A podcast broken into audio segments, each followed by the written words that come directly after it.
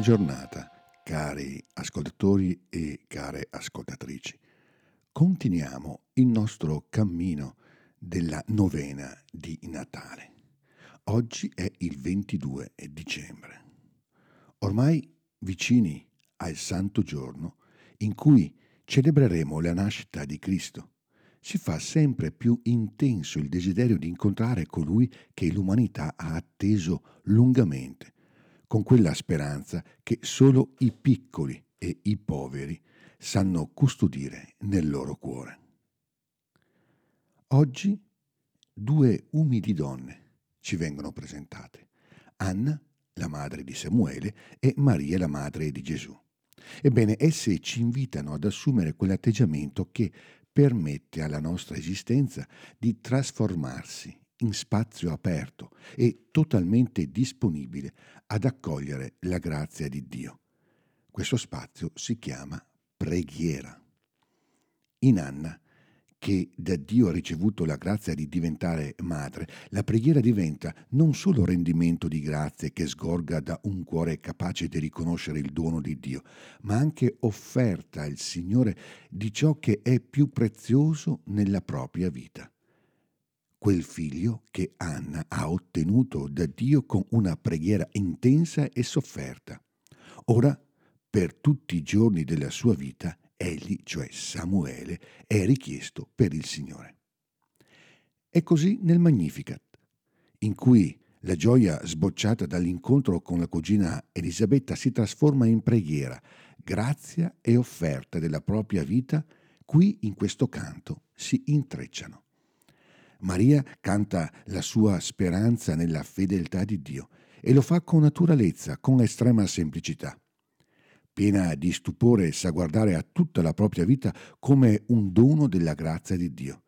Si sente piccola, ma immensamente amata dal suo Signore, lui che ha guardato l'umiltà della sua serva ma nello stesso tempo è profondamente convinta che ciò che è avvenuto in lei non solo è pura grazia, ma è la risposta fedele di Dio alla sua alleanza. Dio agisce sempre così, perché si ricorda della sua misericordia. Sembra quasi che Maria stia parlando ad ogni uomo, ad ogni donna e dica quello che Dio ha fatto con me, vuole farlo con ogni uomo, con ogni donna che si sente piccola, piccolo, che accetta di essere servo o serva, che sa trasformare tutta la propria vita in un canto di ringraziamento alla misericordia di Dio. È in questa preghiera che noi scopriamo il segreto di Maria, quel segreto che investe tutta la sua esistenza, dalla nascita al passaggio a quella vita donata nella morte e risurrezione del suo figlio. Penso che il segreto rivelato dal Magnificat sia semplicemente questo. Maria ha vissuto la propria vita come canto alla gloria di Dio, come celebrazione della sua misericordia, come Eucaristia quotidiana della sua gratuità, come umile e gioiosa offerta. Tutto in Maria è canto e gioia. Ecco perché solo nel Magnificat Maria può narrare la sua vita. Ma con sorpresa scopriamo che Maria in fondo non narra nulla di sé. Non può farlo colei che si sente piccola, povera, serva. Maria ci narra chi è Dio e lo narra con la stessa parola di Dio. Ma in lei non c'è un racconto freddo, un'icona teologica di Dio da capire semplicemente con il nostro ragionamento, con la nostra testa. C'è solo un'esperienza di Dio da contemplare, da celebrare. La parola da lei accolta è diventata sua carne, sua vita. Il Dio di Israele, il Santo, l'Onnipotente, il Misericordioso, è colui che è entrato nella sua piccola esistenza guardando alla povertà della sua serva con quella tenerezza e affetto con cui una madre si accosta al proprio bambino. E quando Dio entra in una vita, lo fa per chiedere fede, ma soprattutto per donarsi. Maria sente la sua vita come un dono di Dio.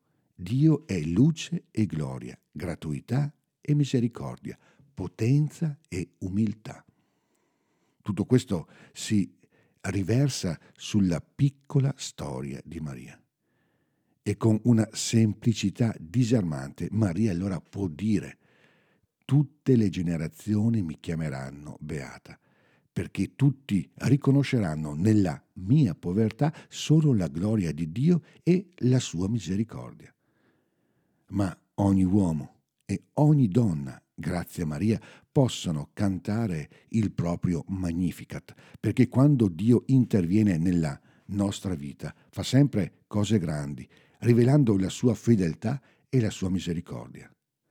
Sta a noi riconoscerle nella povertà della nostra vita, per poter dire anche noi, grandi cose ha fatto per me l'Onnipotente, e santo è il suo nome, di generazione in generazione la sua misericordia per quelli che lo temono. Buon cammino di Natale, buona novena, ogni bene nel Signore.